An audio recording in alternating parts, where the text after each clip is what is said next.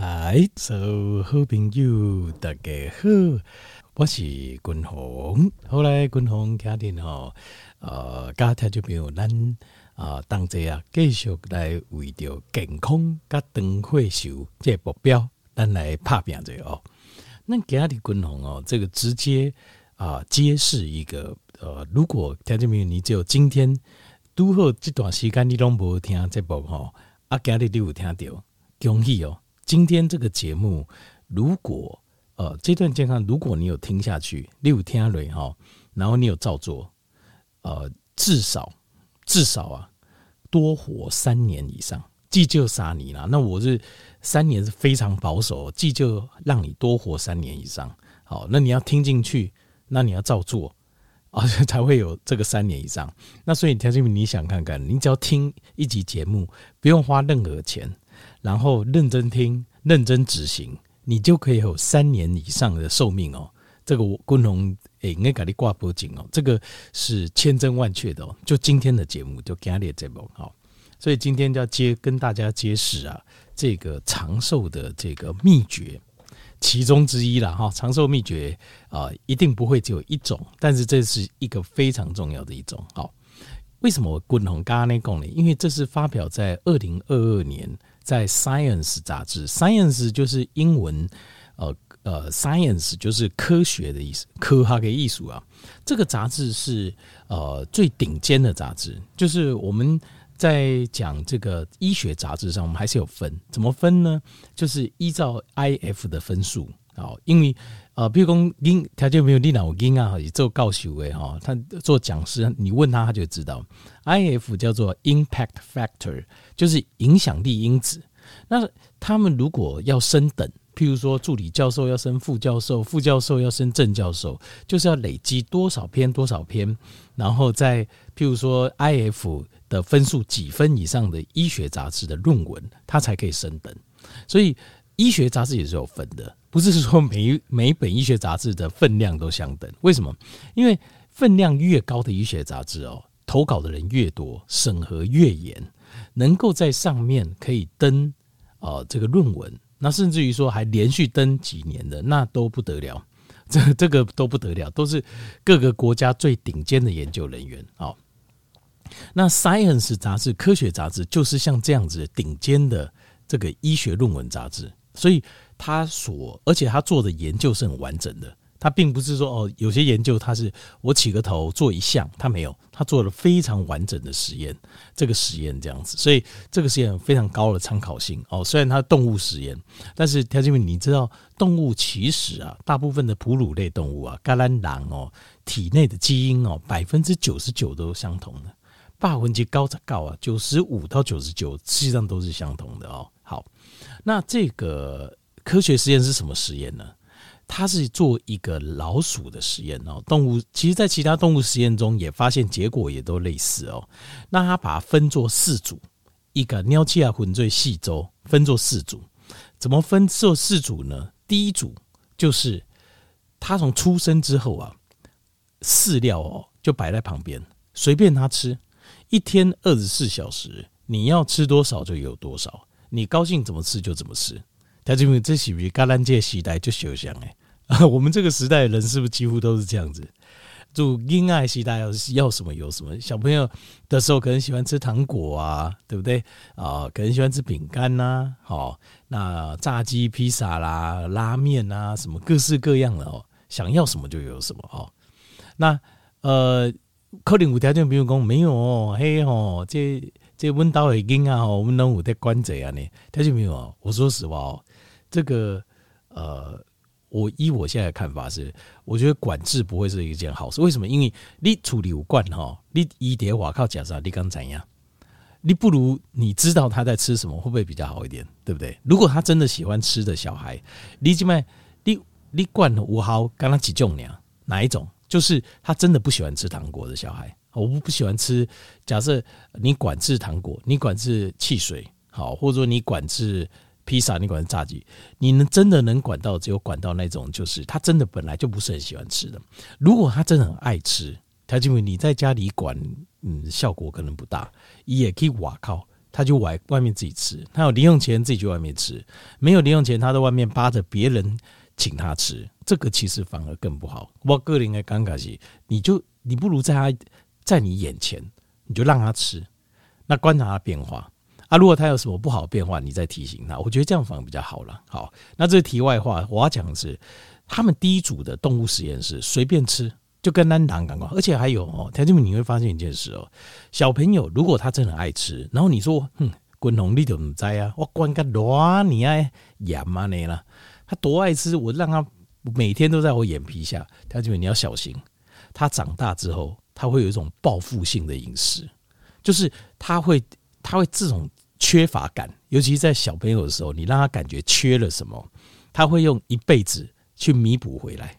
所以他以后很有，这个是心理学上的这个发现，就是你会发现他一辈子都拼命乱吃。为什么乱吃？因为小时候你管他太严，你给他管他太严了后，以后他会有一种报复性的饮食，他会觉得他要满足那种感觉，可是他又说不出来，他就乱吃。就你越近他的，他长大之后就越吃给你看。他会更疯狂的吃，没有控制的吃，所以最好的方法，其实如果其实小朋友都难免会喜欢吃垃圾食物啊哦，但是最好的方法其实就是他在你眼前吃，然后他吃完之后，他可能感觉舒服，可能不舒服等等，你可以跟他分析厉害，然后养成他自己的控制力，这是最重要的。就是其实带小朋友，其实最重要的是你要养成他自己的控制力。而不是说你要进什么进什么，把他什么保护得很好，我什么要帮他做什么，其实不是，而是你要培养他独立跟自己控制自己的能力，这个才是真正会带小朋友的是这样带啊。你说你这个管他那个管他，那个是错的，那个你管不了的啦。人的本性不是你要压就可以压的，他长大之后他就他就你说 A 我就来 B 啊，为什么？因为你一直压制他 A 嘛，所以他觉得那我 A 我缺很多，那我要。那我就现在就疯狂的补这样子，所以这个这个大家要想清楚这件事情。其实现代现代社会你没有办法控制任何人，即使你的小朋友也是。好，这个第一组动物随便吃，随便吃之后发现减了他的寿命，他的寿命啊，总共活了七百九十二天，七八高的李刚这只老鼠，那七百九十二天换算起来大概多少？差不多就是两年左右吧，哦，两年左右这样子。呃，对，差不多两年左右的寿命哦，两年再多一点。好，第二组呢，它是限制热量，就是它随意吃的老鼠，一天假设啦哦，它假设我也不知道多少，我随便讲，假设它吃一千大卡的热量，然后呢打七折。第二组的老鼠也是随便吃，但是哦，我限量了哦，我的量就是抓在呃，第一组随意吃，它大概一天最多假设吃到一千卡，那第第二组呢？就打七折，我只有七百卡，但是也是随便你吃，你高兴吃就吃啊，吃完就没有就是了。好，不过可能量也是足够了哈，也是不会饿死啊。美工吼打七折腰洗的不会这样子。那他们发现一件事情哦，这群老鼠的平均寿命啊，从七百九十二天变成八百七十五天，增加了多少？增加了百分之十，寿命延长了十十 percent。台湾现在的平均寿命啊，大概是在这两年，因为武汉肺炎比较加拉低一点嘛，大概可能是在八十一、八十二吧，大概是这样子。条件你想想看哦，你只要控制你的热量，在你平常吃的食物的百分之七十，你的寿命可以增加八岁、八年了。所以我哎，我度假工三年啊，可能熊熊 Kiki 啊，我们现在以平均八十岁来讲哦，你可以多八岁。给几下，只要把你的热量限制，呃，现在吃的这个食物的热量打七折，哇，厉害吧？好，还有更厉害的第三组，第三组就是说，我热量你整天吃的热量打七折之后，而且我限制你只能吃在两个小时里面，就是你吃的时间只能在两个小时内。一天二十四小时只能吃两个小时，两个小时内呢，给你百分之七十的饲料给你吃完，没关系，我得讲到八呢，让你吃完这样子，就非常惊人的结果发现了、哦。发生什么事？这群老鼠第三组老鼠的平均寿命啊，达到一千零六十八天，一千零六十八天是什么概念？就是原本老鼠的 一点三五 倍的寿命。 一点三五 倍的寿命，如果以呃人类平均年龄八十来讲的话，等于多了三分之一啊，多了三分之一是多少？多了二十五年。所以如果你可以把热量限制 百分之七十， 然后一天进食的窗口只有两个小时的话，依照现在的平均寿命，我们抓三分之一，我们抓二十五就好，可以活到一百零五岁。你可以活到一百零五岁，厉害吧？好，当然还有最后一组啊，就是非常极端的哦。它限制，它除了限制一天只能吃两小时之外，热量再减少，减少到 百分之五十， 就是你现在每天吃的食物的热量百分之五十五，然后一样两个小时内要吃完。结果老鼠活了一千一百八十八天，这周的老鼠平均寿命，它等于是随意吃的老鼠的 一点五 倍。那你如果说八十岁是平均寿命，呃，再乘 一点五 倍，再加四十，就霸里啊，哎，就是假霸里啊，哎，就仅仅这样假霸里啊。其实我会觉得像这样子，你像换算人类的年龄过来，相差没有太多。我觉得大概呃，人类大概不会像老鼠这么极端，因为老鼠它的这个心跳非常快，因为你知道它心跳非常快，然后代谢基因的表现非常强，所以我会认为可能。人类在上一样会有长寿的效果，但是不会那么强，大概可以打个折啊，可以打个折。像譬如说，我会觉得，譬如说，呃，你如果 百分之七十 的话，老鼠增加零点就是增加一成的寿命，我们可能增加 百分之五 到 百分之十 吧，他们增加 百分之十， 我们可能增加百分之五 到 百分之十， 那就算 百分之五 来讲，你从八十岁也会变八十五岁了。所以是不是是不是你听完今天的节目，你至少可以多活三年？如果你有听到心里，记在脑里，然后真的去做的话，今天这样讲可以走微微。好，好，那另外，但是条件你要注意，这个实验室哦，主细汉一定要这样做。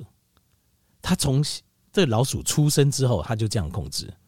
所以，如果你现在说我现在开始控制，会不会有效？会，但是会不会有从，譬如你从年轻的时候就控制的有效？不会。不会，所以你还要再打折。所以我说打折，例如说 百分之五 百分之五 我再打个六折，好不好？因为比如说我们现在五十岁六十岁你现在才开始折，会不会有效？一样会有效，但你要效果要稍微打折一下。那打个六折或五折，那你也可以多增加两三年的寿命。所以是不是就符合均衡、呃、这波开始跟条件没报告，你如果从现在听到开始做，你就可以至少多活三年。因为我还有其他方法啦，呵呵，长寿还有其他方法，这是但是这是一个非常重要的方法，就是你跳过这一个，就等于是比如说我们现在有加分题嘛，那这一题加分加的总分一百分，它一次可以加你二十分，这个加分题是加二十分 的, 的加分题，所以你不要把握这个加分题，其他还有一些大大小小的加分题，但这个加分题是可以加二十分的哦，你要记得哦。好，所以呃，这个限制热热量在平常吃的热量的，我们正常热量的 百分之七十， 你可以多活 百分之十。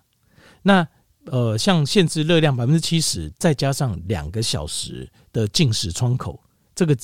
用这个呃用这种方式的话，你会多增加 零点三五 倍，我觉得这个 C P 值非常高，你你会多增加 零点三 等于多活二十五年呢、欸。你只是把它改变时进食的时间哦，多活了二十五年，限制热量 百分之七十 再加两个小时的进食窗口，变成多活二十五年，限制热量 百分之七十 只有多活八年，理论上就多活八年，所以所以差很多哦，八年跟二十五年差将近十七年呢。二十五年还是我少算了、哦、他如果说 零点三五 倍的话是不止二十五跟二十七哦，跟多活二十年。换句话说，我们现在呃热量 百分之七十 贡献了你多活八年，把进食的时间缩短到两个小时内，贡献了你多活了二十年，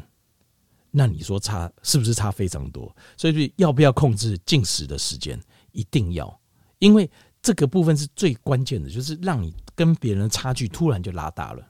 拉得非常大。那你说限制热量到 百分之五十， 那一样两个小时进食窗口，然后我可以活活 一点五 倍，我对你有没有很好？当然很好，可是问题是有点太辛苦。对，因为你要知道，把我们平常进食的热量控制到百分之五十哦，这个就会长期处在一种